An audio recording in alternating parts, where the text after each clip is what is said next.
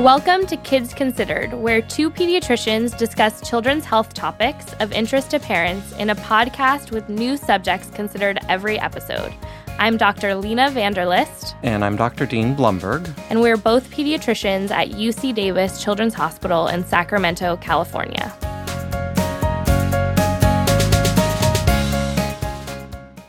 So we've done a few podcasts covering sleep, but mostly talking about sleep in babies and infants. Yeah, well, sleep is good, right?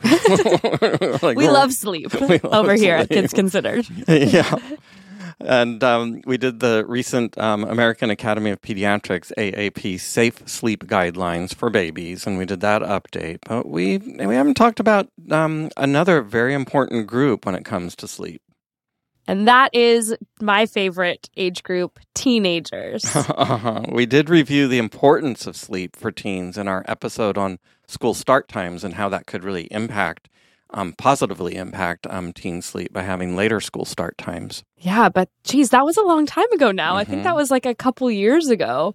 Mm-hmm. But recently, one of my colleagues asked me to give a talk at their children's high school on sleep and screen time. Mm-hmm. And so I went to the high school.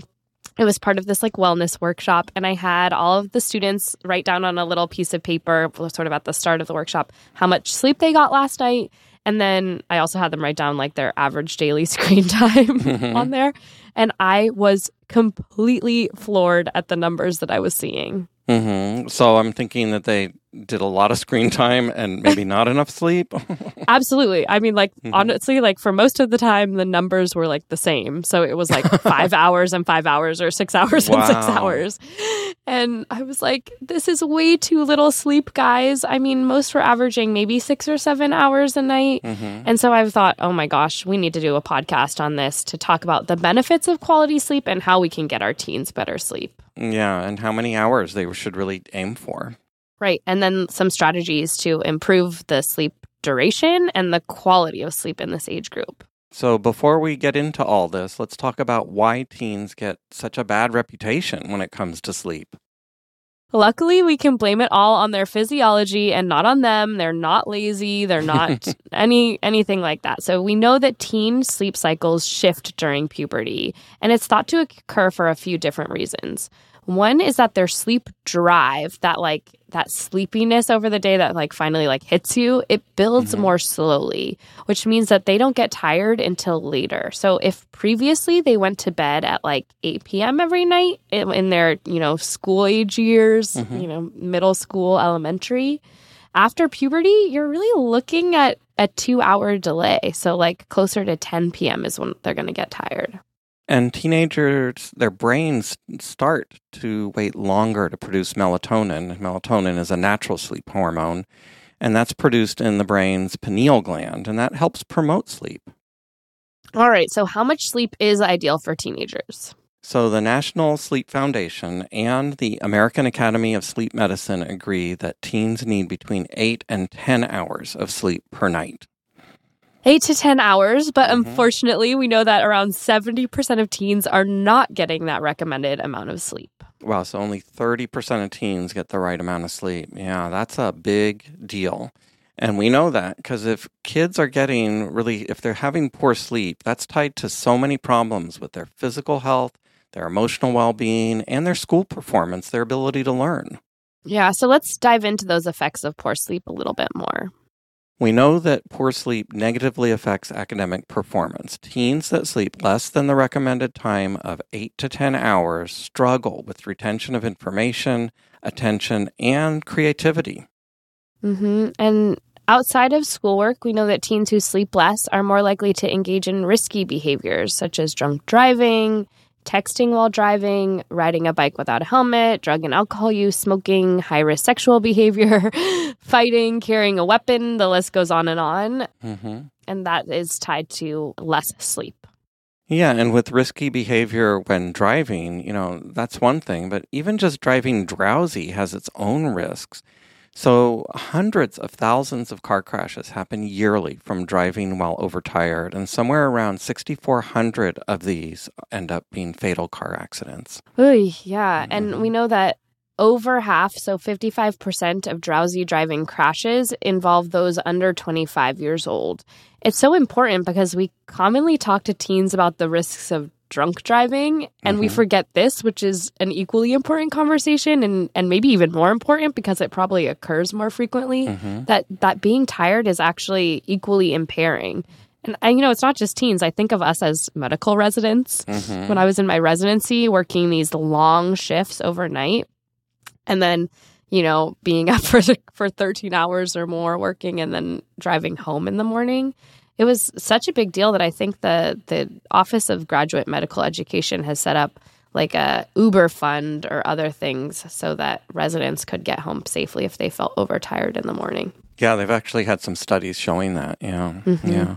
So poor sleep can lead to increased caffeine use and stimulant abuse because they're trying to compensate for excessive sleepiness. Right. And stimulants are those medications that can be used to treat like ADHD, but in this case, they might be used inappropriately. And we know there's significant effects of poor sleep on teen mental health. So teenagers who sleep less report higher levels of depression, anxiety, or hopelessness. And we know that it's sort of like a vicious cycle because we need sleep to improve our mental health. And then also mental health or depression or anxiety makes it harder to sleep. And so like all of that, you just get stuck in this cycle and it's hard to get out. And I know that like for me, when I'm not sleeping, especially like in this, postpartum period, my anxiety and my all of that kind of stuff gets so much exacerbated when I'm not sleeping well. Yeah, and then you think, I got to get to sleep. And then there's like more pressure. Exactly. Yeah, and it's not just that poor sleep influences teens' concentration, academics, and mental health, which makes sense. There's a higher risk of obesity and blood sugar issues with inadequate sleep. The regulation of hormones and enzymes that help process fat and sugar are intricately linked to the optimal timing of sleep. So you're telling me I can lose weight just by sleeping? Now, that is a workout plan I can get behind. And there's also some data to suggest that optimal sleep can help your immune system function better. I don't know, Dr. Dean, have you heard that? Oh, yeah. I mean, if you're sleep deprived, there's an increased amount of stress, and then your immune system does not work as well. Yeah. So I think, most people are convinced that sleep is important for teens, but there's barriers that are preventing them from getting the recommended 8 to 10 hours a night. So what do teens identify as the most common barriers to getting enough sleep? Yeah, it seems like external time pressures is the number one cause that they identify for sure. So one of which is school start times. Here in California, voters actually passed a bill that was implemented just this year in 2022 that Dr. Dean and I advocated for, which is that public California high schools would not start before 8:30 a.m. because that way we know that because their sleep cycles are shifting later, they have a little bit more time to sleep in and therefore get that recommended time. There's other time pressures, things like sports practice after school or finishing homework after school. Yep. And then another big barrier to getting adequate sleep for teens is having a cell phone or TV or computer in the bedroom and being on it up until they shut off their lights. So Common Sense Media did a study that reported 1/3 of teens actually sleep with their phones in bed with them. Yeah, so there's good research to show that interacting with media, whether it's video games, social media, or others before bed, that impacts our brain's ability to shut down and go to sleep. The light from our screens actually suppresses that natural sleepy hormone melatonin in our brains. And so that's not a good thing, obviously, when we're trying to fall asleep. Yeah, so we've reviewed the importance of sleep for teens and what's keeping them from getting enough sleep. But let's spend some time talking about practical tips for getting closer to the desired 8 to 10 hours a night. So the most important is sticking to a routine. So you want regular bedtimes and wake times. You go to bed at the same time every night and wake up at the same time every morning. And this means yes on weekends, too. I know that's a hard one for teenagers. Obviously, there's going to be like some exceptions. Like when I told the teens this, they're like jaws dropped. And I'm like, if you have like a school dance the night before, then that's one thing. But like for the vast majority of days, you should go to sleep at the same time and wake up at the same time. that can be a real challenge, yeah. Because some people think, you know, I'm not getting enough sleep during the week, and I'm really incurring the sleep debt. So maybe I should just make up for it by sleeping longer on the weekends, and then I'll be healthier sleep-wise. So is that a good thing? Does that work? No, unfortunately, the benefits of good sleep have to be consistent. This is such a common teen thing. Like, they're like, oh, well, that's me. On Saturday and Sunday, I get, like, 13 hours. Mm-hmm. But the rest of the days, I get 6. And I'm like, ugh. Right. It has to be consistent. It doesn't work that way. It doesn't work that way, yeah. So make sure that you're creating the right sleep environment. People sleep better when it's dark, when it's cool, really less than 75 degrees, and quiet. And sleep onset is prompted by your body's falling temperature.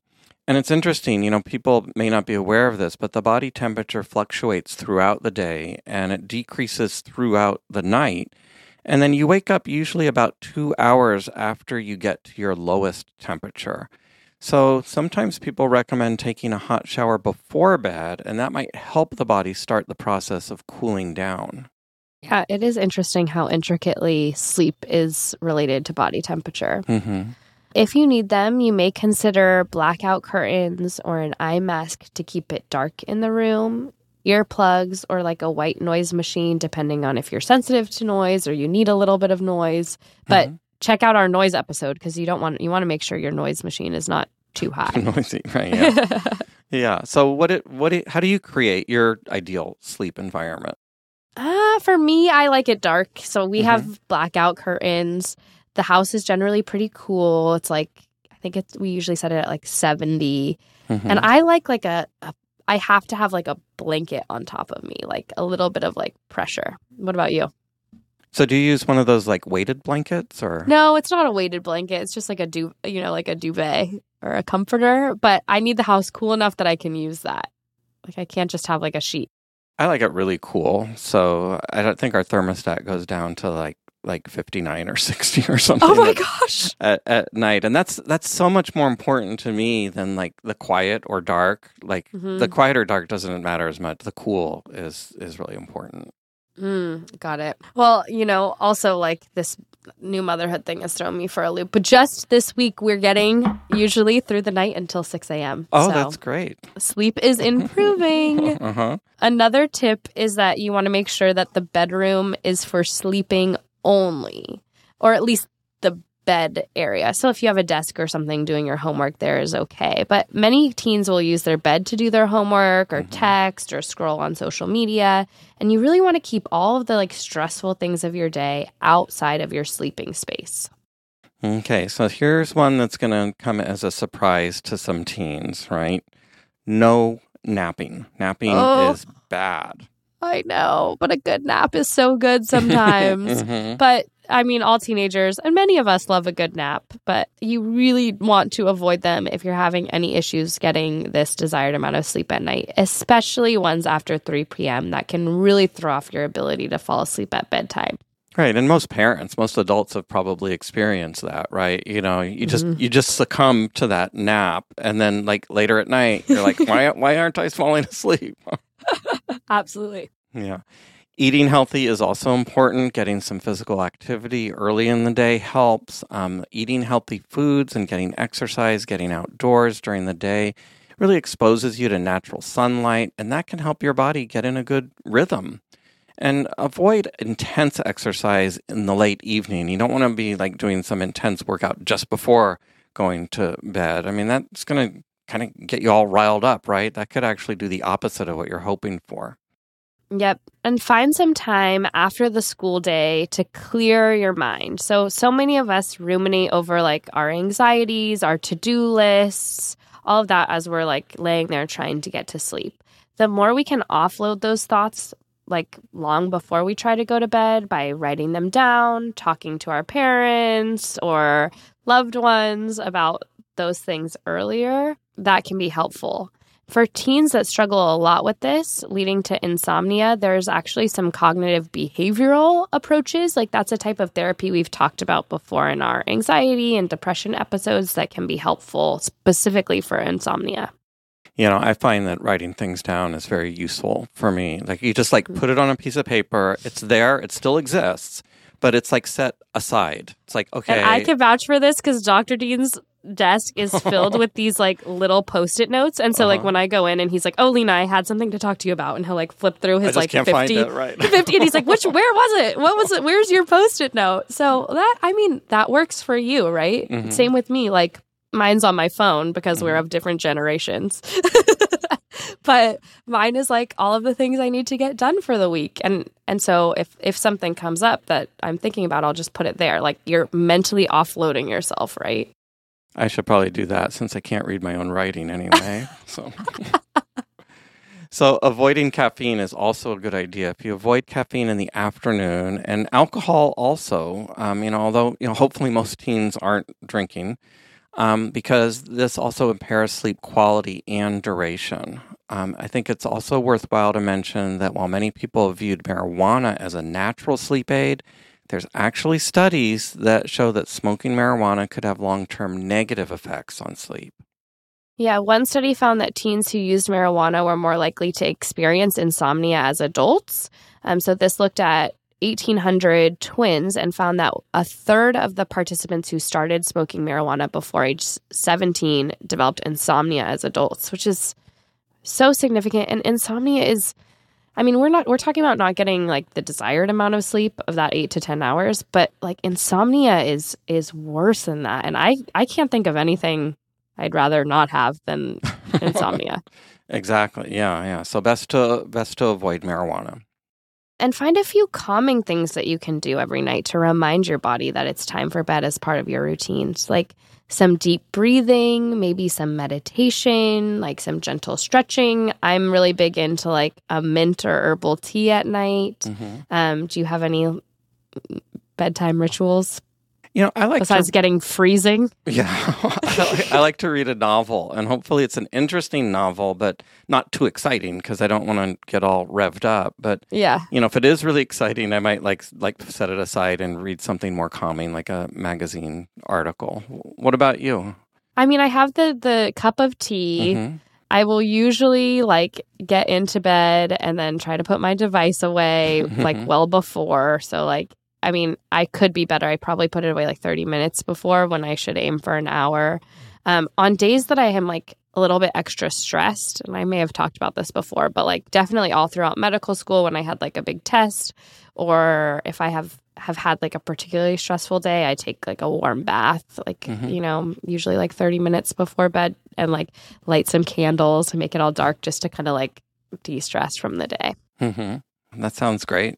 So besides your nighttime rituals, like I mentioned, we really want to remember to ditch our devices. If at all possible, keep it charging out of your bedrooms for teenagers. And parents, I'm looking at you, because a lot of parents have this as a rule. And I think it's sometimes hard for us to control our impulses when it comes to screens. And so a parent setting some rules and expectations in the house of this can be really useful. Mm-hmm. You want them to really turn it in an hour before bedtime.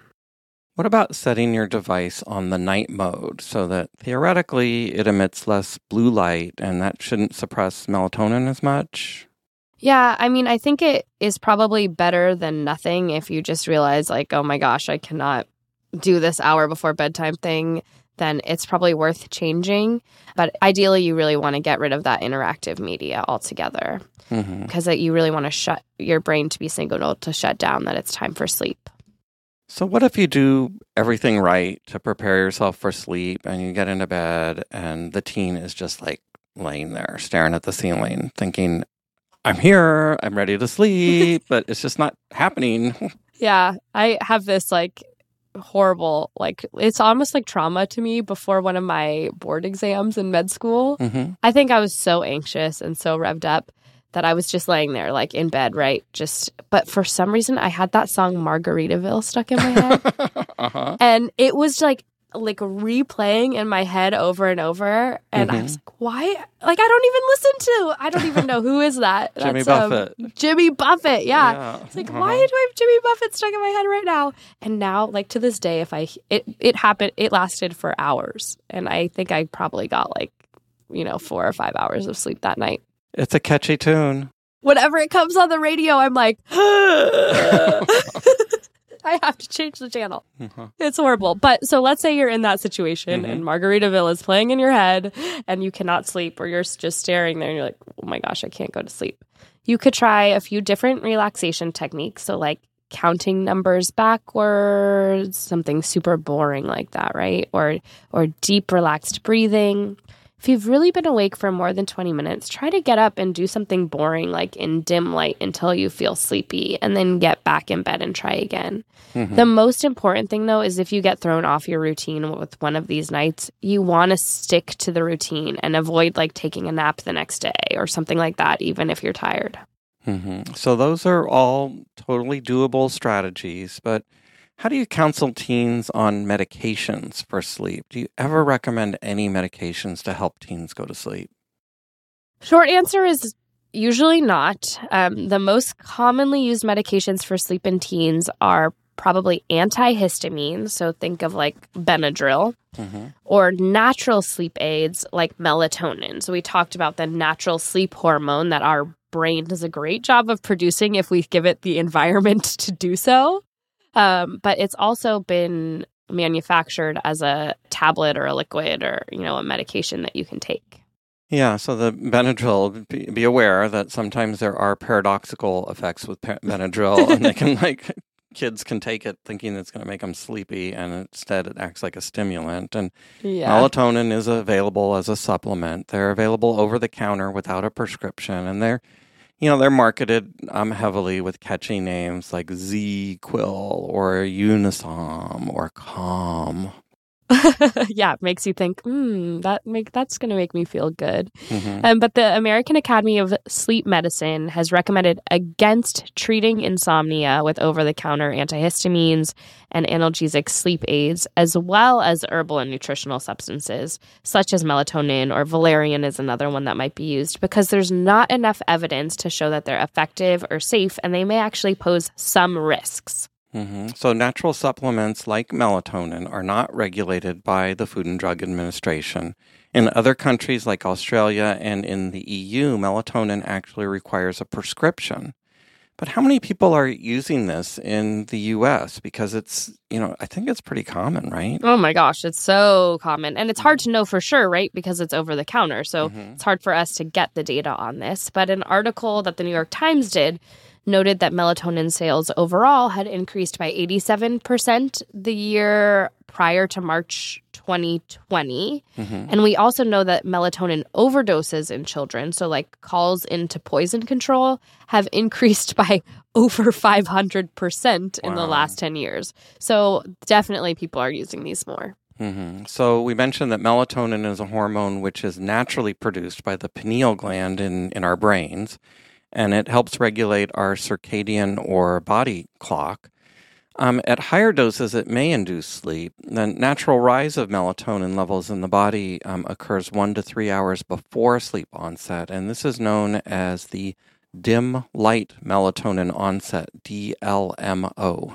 I know, I didn't know about this, but it means that I did know about this part. If you're dosing melatonin correctly, you should really give it 1 to 3 hours before the desired bedtime at the lowest effective dose possible. So some parents will think like, oh, I'm going to give them like 10 milligrams and that's really going to like shut them down. But that you actually want it to be more physiologic.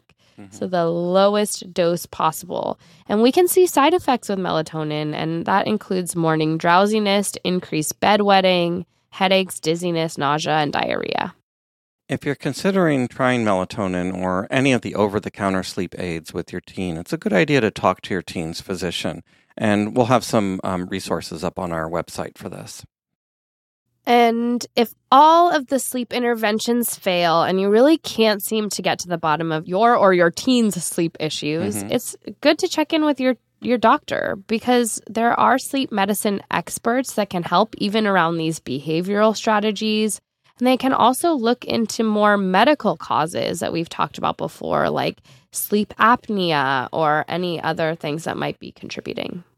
So that wraps up this episode on teen sleep. We would like to thank Drs. Kieran Nondaliki and Dr. Sanjay Jawar. They're pediatric pulmonologists and sleep medicine physicians for reviewing this episode, although Dr. Lena and I take full responsibility for any errors or misinformation. So let's summarize today's episode on teen sleep. Quality, consistent sleep is very important for teens, but unfortunately, we know that 70% report that they do not get the recommended 8 to 10 hours a night. And there's many reasons they aren't able to achieve this, including their changing physiology with sleep cycles shifting towards later bedtimes, competing activities and academics, and diverted attention and mental health struggles. Poor sleep can cause a variety of health consequences, including poor learning, attention problems, increased risky behaviors, car accidents, and even blood sugar and weight issues. Thankfully, changing our behaviors surrounding sleep, or what we call sleep hygiene, can have a huge impact on improving sleep. And we discussed several strategies, including having a consistent sleep and wake routine, ditching devices an hour before bed, avoiding naps, and setting up your sleep environment and more. We reviewed why medications, even common over-the-counter ones, and supplements are not routinely recommended to treat sleep problems. And when following up with your physician is recommended. All right, there's got to be a million sleep jokes. There are a lot of sleep jokes. So why did the teenager run around her bed? Why? To catch up on her sleep. Ah, that's an okay one. Yeah, what do you call a sleeping bull? What? A bulldozer. That one's better. I like the bulldozer. Oh, yeah. I literally cannot wait until I get 7 to 8 hours of sleep consistently at night again. Mm-hmm. Yeah, I used to go in to make rounds at the Shriners a couple days a week at 6:30, 6:45. And that really interfered with my sleep. But then COVID happened and everything changed. And I still, like working at Shriners, but I no longer make those early morning rounds. And that's like really improved the quality of my sleep. But when I was a teenager, I was that teenager who stayed up late at night. Mm-hmm. I used to have a routine where I watched the Tonight Show with Johnny Carson. Uh-huh. So that was like 11:30 to 1 a.m. Oh my gosh. And then I would get up at about 5 a.m. to start the day and get to school really early and then basically sleep through all my classes. Oh, man. I know. It's really hard. It's like when your physiology changes. I mean, I always have been a decent sleeper. I think at most, even as a teenager, I shifted, but I went from 7 to 9. And so this has thankfully never been a big issue for me. Even as a teen, I've been able to sleep. But I was a napper. Even in college, I would take naps too. Mm-hmm. And I would see how that would throw off my nights big time. Mm-hmm. And so we totally get it. It's like the pot calling the kettle black. Mm-hmm. Sometimes I feel like when I'm talking to teenagers, but it really just comes from the best place of knowing how much benefit this could have, especially if they're having some of these other struggles of mental health issues or weight issues or school struggles. This is one of those super easy things that you can do at home. Mm-hmm. I mean, not super easy, but huge impacts for not that much effort. And who doesn't love to sleep? Right, so exactly. Right. Just improving sleep is all you need to do. Mm-hmm. That wraps up this episode of Kids Considered. You can find more information on our website, kidsconsidered.ucdavis.edu. Follow us on Twitter @KidsConsidered. And Instagram @KidsConsidered. If you have feedback on this show or topics you would like us to discuss in the future, we would love to hear from you. Please call us. Our number is 916-915-3388. Or email us at kidsconsidered@gmail.com. Please rate us on iTunes or wherever you subscribe to your podcasts. Thank you for listening, and we hope you will join us for our next podcast. Kids Considered is sponsored by UC Davis Children's Hospital.